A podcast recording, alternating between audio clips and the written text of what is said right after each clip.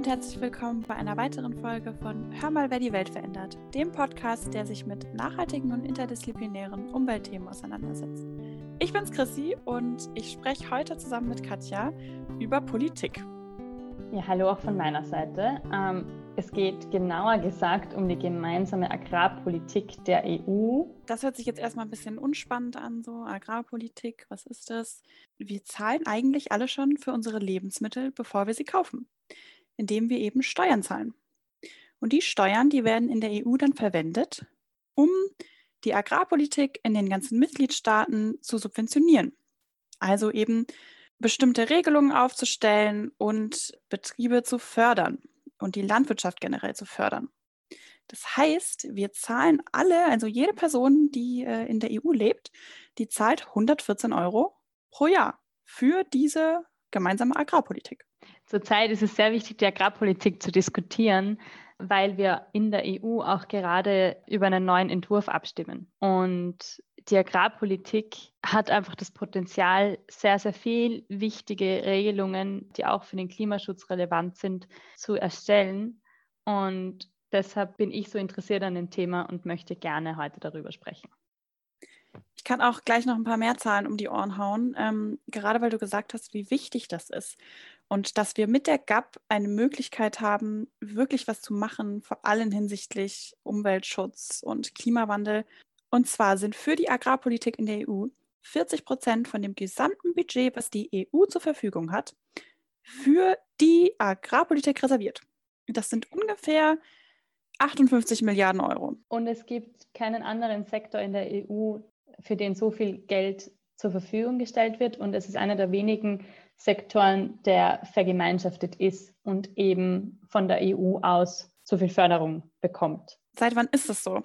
Ähm, die GAP, die gibt es schon seit dem Zweiten Weltkrieg. Die wurde 1962 war das.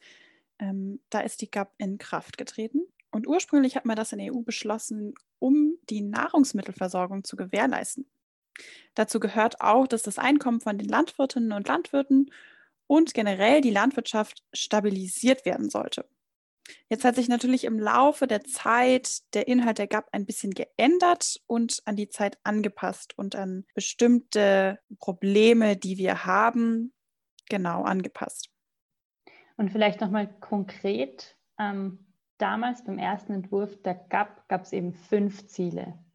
Das waren die Produktivität der Landwirtschaft zu steigern, die Landwirtschaft der Bevölkerung ein angemessenes Einkommen zu sichern, die Märkte zu stabilisieren, die Versorgung mit Lebensmitteln sicherzustellen und angemessene Preise für Verbraucher und Verbraucherinnen zu gewährleisten.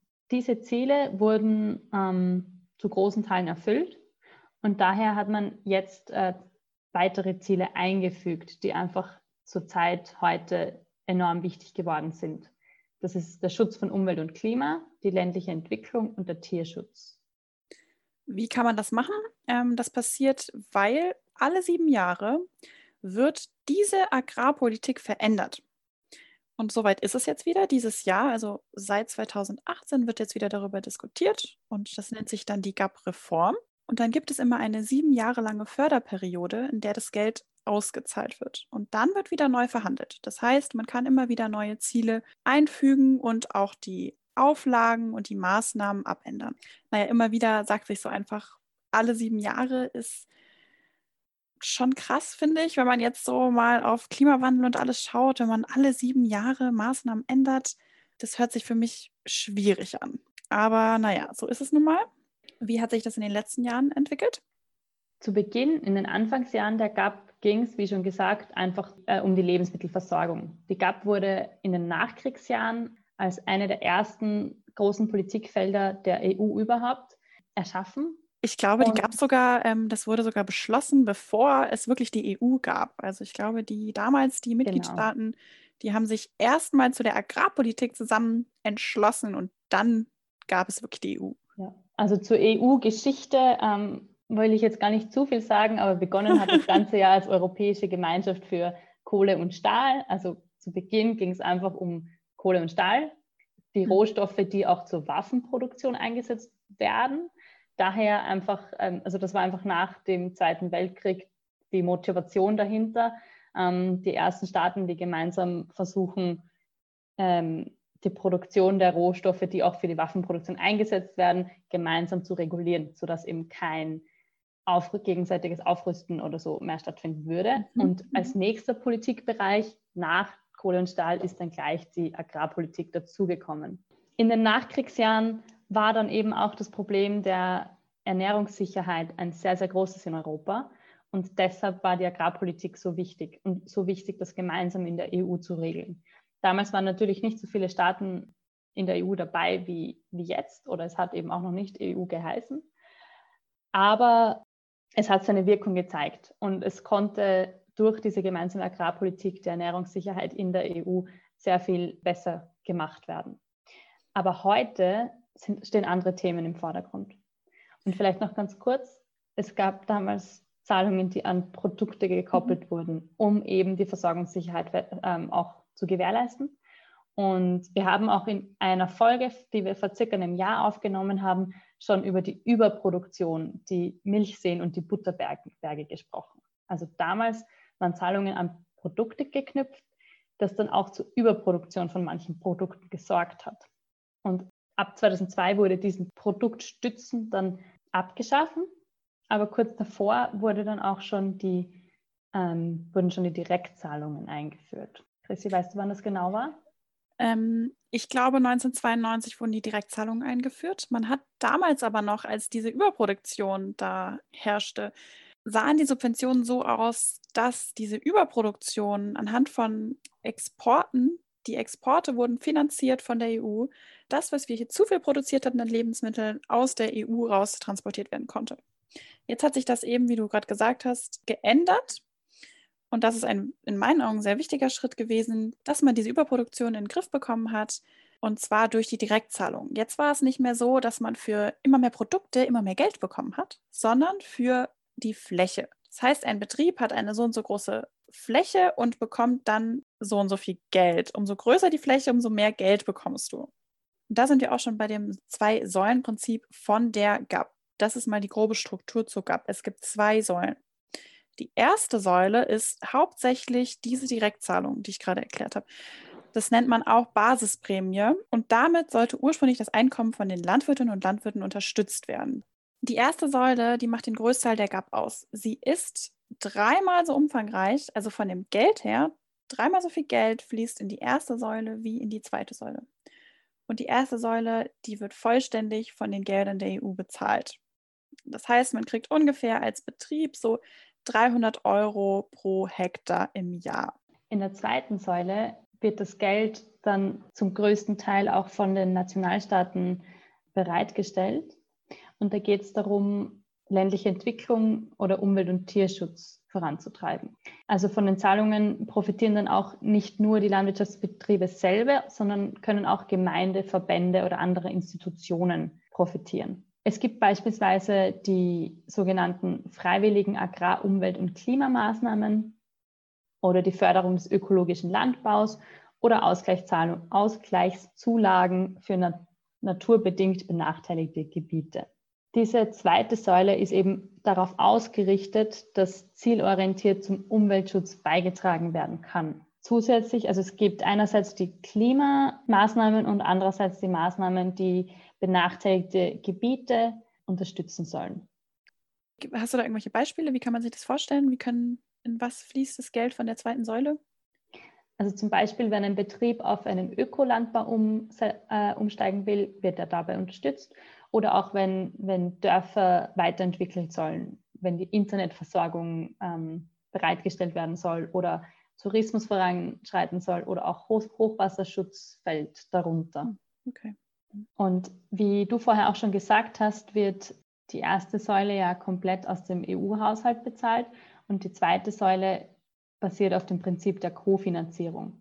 Das heißt, die EU beteiligt sich zwar an den Kosten, aber die nationalen Mittel sind hier auch sehr wichtig. Und ein ganz wichtiger Punkt ist noch, dass diese Förderprogramme der zweiten Säule komplett freiwillig sind. Und was hier vielleicht auch schon als Kritik anzuführen ist, dass ja, die sind freiwillig und man will ja natürlich, dass jetzt möglichst viele Landwirtinnen und Landwirte diese Projekte in Anspruch nehmen und das wirklich auch also daran sich beteiligen. Aber sie werden dafür eigentlich nur entschädigt. Also sie werden nicht wirklich belohnt dafür und es gibt nicht genug Anreize, da auch wirklich mitzumachen. Da gibt es dann aber zusätzlich auch noch die Möglichkeit, ähm, Gelder von der ersten Säule in die zweite Säule umzuschichten um mhm. eben auch mehr Geld für diese Umweltmaßnahmen zur Verfügung zu stellen. Und da können Nationalstaaten dann selber wieder entscheiden, ob sie das machen möchten oder nicht. Ich glaube, sie können auch entscheiden, wie viel sie um, also natürlich nicht äh, unlimited, sondern ob sie jetzt nur 5% oder so. Also ich glaube, die Diskussion war um die 15% wäre möglich, von der ersten Säule in die zweite Säule zu verschieben. Aber da hat man sich jetzt auch noch nicht äh, geeinigt. Genau, da gibt es eben verschiedene Vorschläge, drei verschiedene Zahlen von der Kommission, dem Rat und dem Parlament der EU, die hier unterschiedliche Maximalgrenze der Verschiebung vorschlagen. Was es auch noch gibt, ähm, ist die Umverteilungsprämie. Das heißt, die Umverteilungsprämie, das wäre ein Zuschuss für die ersten Hektare eines Betriebes. Damit soll eben gefördert werden, dass auch kleinere Betriebe davon profitieren und nicht nur die großen Betriebe, dadurch, dass sie so eine große Fläche haben, viel mehr Geld bekommen als die kleineren. Was es auch noch gibt, ist die Junglandwirteprämie. Da geht es darum, dass Landwirtinnen und Landwirte unter 40 Jahren zusätzlich Geld bekommen in Höhe von ungefähr 44 Euro pro Hektar waren es, glaube ich, die sie zusätzlich zu der Basisprämie bekommen. Es gibt auch noch das Kappen. Das ist aber freiwillig für die Mitgliedstaaten. Das heißt, dass ein Betrieb ab einer gewissen Größe nicht noch mehr Geld bekommt, als er bekommen würde. Das wären dann ungefähr so ab 100.000 Hektar gibt es dann nicht noch mehr Zahlungen pro Hektar, sondern da hört es dann einfach auf und das wird umverteilt auch an die kleineren Betriebe oder eben die jungen Landwirte und Wirtinnen. Wir werfen jetzt mit sehr vielen Begriffen um uns, aber wir möchten euch damit einfach helfen zu verstehen, worum die Diskussion jetzt gerade geht. Und wir werden dann nächste Woche noch eine zweite Folge veröffentlichen, wo wir dann wirklich in die Diskussion hineingehen möchten, wo wir auch mit Politikerinnen und Politikern von verschiedenen Fraktionen sprechen. Und da ist es einfach wichtig, manche Begriffe zu kennen. Was jetzt vor allem so ein bisschen unübersichtlich ist, ist, dass es eben die alte äh, Agrarpolitik gibt und jetzt gibt es hier 2020 die Verhandlungen und es gibt die Agrarreform. Und da gibt es natürlich auch nochmal verschiedene Begriffe, vor allem verschiedene Zahlen. Das heißt, wie läuft das genau ab? Wir wollen jetzt erstmal darauf eingehen, wie man in der EU über diese Agrarpolitik verhandelt. Es gibt eben für die GAP immer eine siebenjährige Förderperiode. Das haben wir schon ganz kurz angesprochen. Die nächste Förderperiode beginnt eben 2021. Da soll es auch eine Übergangsphase geben. Die Verhandlung an sich ähm, läuft zurzeit so, also es wurde 2018 von der EU-Kommission ein Vorschlag zur neuen GAP gebracht. Das war noch die alte Kommission, also das hat damals der Agrarkommissar Phil Hogan mitgetragen. Und im nächsten Schritt hat dann der Agrarministerrat diesen Vorschlag quasi überarbeitet oder Stellungnahme dazu genommen und einen neuen Vorschlag präsentiert. Und erst vor einem Monat hat dann das EU-Parlament einen wieder anderen Vorschlag angenommen. Das heißt, wir haben jetzt hier gerade aktueller Stand einmal den Vorschlag von der Kommission und dann gibt es nochmal Meinungen dazu vom Parlament und vom Agrarrat. Und das sind jeweils verschiedene Zahlen, mit denen dann in den Trilog eingegangen wird. Was ist der Trilog? Der Trilog ist ein Vermittlungsausschuss. Der kommt dann zum Einsatz, wenn die Änderungsvorschläge des Rates und des Parlaments nicht übereinstimmen. So wie es jetzt gerade ist. Genau. Das heißt, jetzt sind wir in der Phase der Trilogverhandlungen. Wie sieht es jetzt aus? Die EU-Kommission hätte jetzt die Möglichkeit, den Vorschlag komplett zurückzuziehen und nochmal einen neuen zu beginnen. Sie kann ihn auch verändern. Wo stehen wir da jetzt gerade? Wir haben mit dem Martin Häusling aus der Grünen Fraktion im EU-Parlament gesprochen und er hat uns kurz ein Statement dazu gegeben, wo wir jetzt gerade stehen an diesen Verhandlungen und was möglich wäre, diesen Vorschlag jetzt nochmal abzuändern. Also ich glaube, das Wichtigste wäre jetzt, wenn die Kommission ähm, tatsächlich nochmal ins Verfahren eingreifen würde. Wir haben äh, als Grüne und auch viele Umweltverbände haben an Frau von der Leyen geschrieben, weil sie ja mit dem Green Deal, mit der Farm-to-Fork-Strategie, mit der Biodiversitätsstrategie viele Hoffnungen geweckt hat, dass sich in der Landwirtschaft was ändert. Und das ist halt ein Problem. Das muss sich die Kommission auch klar machen, dass sie dann am Ende keiner mehr ernst nehmen wird, weil mit Strategieplänen der Europäischen Kommission kann ich mittlerweile meine Wohnung tapezieren. Aber so wie es dann konkret wird, wenn es um Gesetze geht und die gemeinsame Agrarpolitik ist ja ein Gesetz, keine Strategie, äh, dann vergisst man das. Und abgesehen von ähm, der Fraktionszugehörigkeit, ist es denn realistisch und ähm, gibt es Beispiele, wo das schon mal passiert ist, dass bei diesem Fortschritt der Verhandlung die Kommission nochmal ähm, eingreift und, und einen Gegenvorschlag bringt? Also viele Beispiele gibt es nicht dafür, aber man kann mit Fug und Recht das verlangen, weil dieser Vorschlag der Kommission stammt ja von Kommissar Hogan von 2018 also noch von einer anderen Kommission. Und äh, die Kommission hätte jetzt allen Grund und alles Recht dazu zu sagen, das war mal, diese Kommission war auch mal und die neue Kommission setzt auch angesichts des äh, rasant äh, voranschreitenden Klimawandels einfach neue Akzente. Ich meine, jeder da draußen würde das verstehen, äh, wenn die Kommission jetzt sagt, äh, sorry, ähm, diese Vorlage aus 2018 entspricht nicht mehr dem, Bedürfnissen, die wir heute haben. Wir sehen das ja auch, dass äh, die Klimaziele, die wir noch vor zwei Jahren minus 40 Prozent CO2 haben wir vor zwei Jahren gesagt. Äh, mittlerweile sind wir bei 55 Prozent oder 60 Prozent, wie es das Parlament will, dass wir CO2-Minimierung brauchen, um auch nur annähernd an die Ziele von Paris zu kommen. Insofern hätte die Kommission durchaus eine Begründung. Wir werden mit Martin Häusling dann eben in der, in der, Folge, die nächste Woche rauskommt, auch noch genauer über den Prozess sprechen und mit anderen Politikerinnen und Politikern auch generell über den Inhalt der verschiedenen Vorschläge sprechen. Dabei werden wir, wie ich schon erwähnt habe, Politikerinnen und Politiker von verschiedenen Fraktionen einladen, um auch die verschiedenen Meinungen hier mit reinzuholen.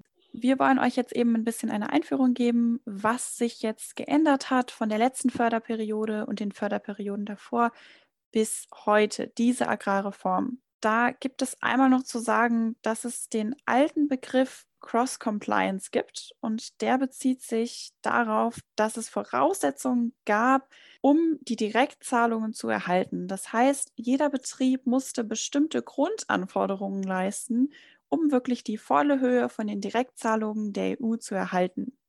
Dazu gehört einmal den guten landwirtschaftlichen und ökologischen Zustand und die Grundanforderungen an die Betriebsführung. So war es bis dato, also bis zu diesem Jahr, bis zu der Reform. Und diese Cross-Compliance wird im neuen Vorschlag von der sogenannten erweiterten Konditionalität abgelöst. Das bedeutet, dass diese Direktzahlungen in der Zukunft an strengere Bedingungen geknüpft sein sollen. Diese Mindeststandards sollen dann nicht rein auf der EU-Ebene definiert sein, sondern auch in nationalen Strategieplänen im Detail ausgearbeitet werden. Daher kann man jetzt auch noch sehr schwer sagen, was da wirklich konkret drinnen stehen wird. Es liegt also in der Hand der Mitgliedstaaten, auch ambitioniert hier Umweltziele auszuformulieren. Im Groben kann man vielleicht sagen, dass ähm, die Anforderungen an die erweiterte Konditionalität im Grundsatz erhalten bleiben und ungefähr der von der alten Cross-Compliance entsprechen. Und dann gibt es eben noch einen zweiten Begriff. Und das ist oder das war früher das Screening. Und zwar war damit gemeint, dass Betriebe 30 Prozent von diesen Direktzahlungen der ersten Säule nur dann erhalten, wenn sie nochmal bestimmte Umweltmaßnahmen umsetzen. Dazu zählt jetzt im Detail der Erhalt von einer Dauergrünfläche, die Anbaudiversifizierung und die Bereitstellung von ökologischen Vorrangflächen. Und dieser Begriff wird in, der, in dem neuen Vorschlag von den Eco-Schemes abgelöst. Diese Eco-Schemes sind für Mitgliedstaaten verpflichtend. Also die Mitgliedstaaten müssen Maßnahmen oder Eco-Schemes anbieten. Die Betriebe an sich können das aber entscheiden. Also dies ist freiwillig, das dann umzusetzen. Man bekommt eben aber nur diese 30 oder 20 Prozent und darüber wird gerade diskutiert, wenn man diese Eco-Schemes auch wirklich umsetzt. 70 bis 80 Prozent der Direktzahlungen sind eben an die erweiterte Konditionalität geknüpft. Also wenn die Maßnahmen, die dann in diesen nationalen Strategieplänen ausformuliert werden, erfüllt sind, dann bekommt man diese 70 Prozent dieser Gelder oder 80 Prozent. Das wird eben gerade diskutiert. Und wenn man die restlichen 20 bis 30 Prozent erhalten möchte, dann muss man eben auch die Eco-Schemes erfüllen. Und hier wird gerade diskutiert, die Kommission hat eben vorgeschlagen, dass die Eco-Schemes 30 Prozent ausmachen sollen und der neue Vorschlag des Ministerrats sagt aber, 20 Prozent soll auf die Eco-Schemes fallen. Was hat sich jetzt in der zweiten Säule noch geändert? In der zweiten Säule wurde beschlossen, und das war jetzt der Vorschlag vom Parlament, dass man den Anteil, der in der zweiten Säule für Umweltmaßnahmen ausgegeben wird, erhöht. Und da hat das Parlament 35 Prozent vorgeschlagen. Das ist also ein sehr positiver Punkt an dem neuen Plan.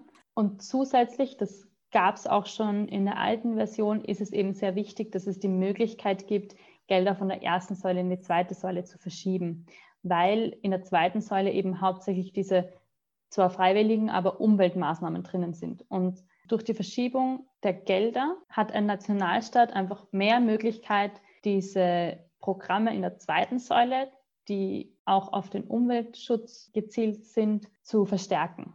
Ja, und das vor allem, weil in der zweiten Säule ja im Vergleich zur ersten Säule, und ich habe es zu Beginn gesagt, viel weniger Geld drin ist. Es sind, die erste Säule enthält dreimal so viel Geld wie die zweite Säule. Und die zweite Säule ist die wichtige Säule für den Umweltschutz. Was wird jetzt vor allem kritisiert? Probleme von Umweltschutzorganisationen, aber auch von der Wissenschaft sind mit den Direktzahlungen. Zum einen sind weder der Green Deal verwiesen in dieser GAP-Reform. Das heißt, es wird nichts von einer Farm-to-Fork-Strategie erwähnt oder eben von einer Biodiversitätsstrategie. Und da habe ich auch äh, heute in der Früh noch einen spannenden Twitter-Post von Franz Timmermans, dem stellvertretenden EU-Kommissionspräsidenten, gelesen. Und zwar schreibt er in Bezug auf den Green Deal. Let me be very clear. This is going to be bloody hard to do, but it can be done. The sooner we start, the lower the cost. And we will ask sacrifice for everyone. Also er sagt, jeder muss mitmachen. Uns ist bewusst, dass der Agrarsektor nicht der einzige ist, der das Klima retten kann oder nicht alleine das Klima retten kann. Aber es ist enorm wichtig, dass der Agrarsektor ambitionierten Klimaschutz mit einbezieht und dass die Maßnahmen auch an Klimamaßnahmen geknüpft sind, um das Paris Agreement zu erreichen, um den Green Deal umsetzen zu können und um die angestrebte Reduktion der CO2-Emissionen auch zu erreichen. Und da hat gerade die EU sich in den letzten zwei Jahren auch stark verändert. Das heißt, vor zwei Jahren waren die CO2-Reduktionsziele noch viel geringer als heute. Und vor zwei Jahren wurde eben dieser Vorschlag der Kommission gebracht. Das heißt, es gibt jetzt sehr wichtige und gute Gründe, warum man einen neuen Vorschlag bringen sollte. Worüber wird so viel diskutiert? Es gibt zum einen die Wissenschaft, die fordert, dass die Agrarpolitik jetzt so gerade, also diese Reform nochmal verändert wird. Anhand von Studien, die darauf hinweisen, dass die Umweltauflagen, die jetzt gerade in der Reform enthalten, sind, nicht ausreichen, um eben bestimmte Ziele zu erreichen, die Klimaziele, die wir uns gesetzt haben oder in Hinsicht auf die Biodiversität zum Beispiel. Es wird auch kritisiert, dass in der Agrarreform an sich keine Ziele definiert sind. Es sind Maßnahmenpakete, aber es ist kein konkretes Ziel formuliert, wo wollen wir hin damit. Stimmt, ja, genau. Ähm, ja, es gibt, äh, was vielleicht auch noch ganz wichtig ist zu sagen, die Wissenschaft, sie kritisiert nicht nur, das und das sollte verändert werden, sondern es gibt wirklich auch Reformalternativen. Es wurden Alternativen aufgestellt, wie könnte man diese Reform jetzt ändern, damit sie effektiver wäre. Wir haben auf der anderen Seite zum Beispiel Julia Klöckner, die Bundesministerin für Ernährung, Landwirtschaft und Verbraucherschutz, die diese Reform als Systemwechsel betitelt. Julia Klöckner ist eben von der deutschen CDU und nachdem Deutschland gerade die Ratspräsidentschaft der EU hat, dieses halbe Jahr, ist sie als Agrarministerin auch die Verhandlungsführerin im Ministerrat. Genau, und wen wir auch noch haben, ist natürlich die äh, Grünen-Fraktion, wo eben auch der Martin Häusling dazu gehört, die auch sich sehr stark dafür einsetzen aktuell, dass diese Reform sich nochmal ändert. Wir haben ja mit Martin Häusling gesprochen und werden in der Folge nächste Woche noch mehr von ihm hören. Aber er hat uns auch erzählt, was seiner Meinung nach das Hauptproblem ist oder was am stärksten diskutiert wurde. Ja, der, Haupt, der Hauptdiskussion war natürlich über die Direktzahlung, weil es den größten Teil ausmacht. Und äh, das Argument war im Wesentlichen immer, ähm, gerade jetzt in, in Zeiten von Covid-19, äh, die Bauern müssen auch unterstützt werden. Denen geht es teilweise ja wirklich nicht gut, das kann man ja gar nicht leugnen und deshalb brauchen wir die Direktzahlung. Äh, und äh, damit sozusagen die, der kritische Teil der Öffentlichkeit beruhigt ist, hat man dann gesagt, naja, aber wir geben jetzt ja auch noch einen Teil für Umweltleistungen, also diese sogenannten Eco-Schemes, die es jetzt neu gibt. Das sind freiwillige Leistungen für die Bauern, verpflichtend für die Mitgliedsländer. Und das soll sozusagen das öffentliche Gemüt beruhigen. Ich sage es mal ganz provokant. Ähm, was da angedacht wird an, an Maßnahmen zum Schutze der Umwelt, das sind alles ganz hellgrüne Maßnahmen. Ich finde es so spannend. Ich würde jetzt wirklich gerne darauf einsteigen und da jetzt weiter darüber diskutieren. Ich meine, ich kann es verstehen, ich kann irgendwo beide Seiten verstehen, aber es, ja, es, dieses Thema ist einfach so umfangreich und so facettenreich, dass es wirklich, wirklich schwer ist. Und ich meine, es sagen ja auch einige, dass es wirklich eigentlich fast ein Wunder ist, dass man zu einer Einigung gekommen ist, jetzt im Parlament und auch im Agrarrat. Das ist klar, wir sitzen nicht in der Politik, wir wissen gar nicht wirklich, wie das ist.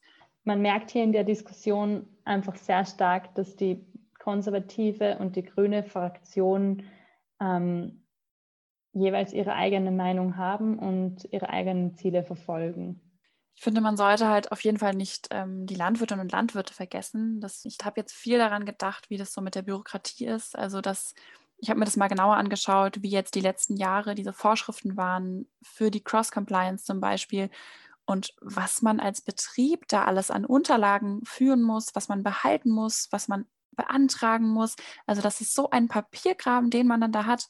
Ich kann mir richtig vorstellen, dass vor allem die Bürokratie einfach ein ein Riesenproblem ist für Landwirtinnen und Landwirte. Und ohne geht es aber nicht. Also ich kann mir schwer vorstellen, dass ein Landwirt, eine Landwirtin genug Geld verdient, ohne irgendwelche EU-Förderungen zu bekommen. Weil wir eben auch, also Kostenwahrheit ist ja in den Lebensmitteln auch nicht wirklich vorhanden. Es ist ja gut. Also es ist gut, wenn, wenn es EU-Förderungen gibt, damit wir als Konsumentinnen und Konsumenten Lebensmittel zu einem vernünftigen Preis einkaufen können. Aber ich glaube, es muss uns allen auch bewusst sein, dass das, was wir im Supermarkt für ein Produkt zahlen, nicht das ist, was ein Landwirt leistet. Und das, was dazwischen eben fehlt, das soll von der EU-Förderung übernommen werden. Aber da kann, stelle ich mir dann auch die Frage, warum soll ein Landwirt, eine Landwirtin nicht noch mehr bekommen? Also zurzeit werden sie einfach kompensiert für das, was diese Differenz ist. Aber man könnte ja auch Landwirte und Landwirtinnen belohnen für das, dass sie sich noch mehr für die Umwelt einsetzen. Und das fehlt auch noch ein bisschen in den derzeitigen Plänen. Ja, ich glaube, wir alleine, also du und ich, wir könnten noch eine weitere Stunde darüber diskutieren und auch noch länger. Es ist einfach, es gibt so viel zu bereden bei diesem Thema. Wir wollen uns das jetzt aber aufheben für die nächste Folge, in der wir eben ein paar spannende Gäste begrüßen dürfen. Und ja, wir freuen uns auf die nächste Folge. Wenn ihr spannend findet, was in der EU bei der derzeitigen Agrarreform diskutiert wird, dann schaltet auf jeden Fall bei der nächsten Folge wieder ein. Falls ihr irgendwelche Fragen habt, irgendwas, was jetzt noch unklar ist, was wir hier nicht wirklich geklärt haben in der kleinen Folge, schreibt uns wirklich gerne, fragt uns. Wir versuchen das dann für euch aufzubereiten und euch die Fragen noch zu beantworten. Für heute wollen wir hier Schluss machen, weil das jetzt eh schon sehr viel Input von unserer Seite war. Aber wir möchten nächste Woche eben weiter diskutieren, weil es noch so viele spannende Punkte gibt, die wir auch noch nicht angesprochen haben oder wo wir uns noch andere Meinungen dazu anhören wollen. Ja, genau, auf jeden Fall. Das heißt, wir wünschen euch noch einen schönen Tag und bedanken uns fürs Zuhören. Dankeschön und tschüss. tschüss.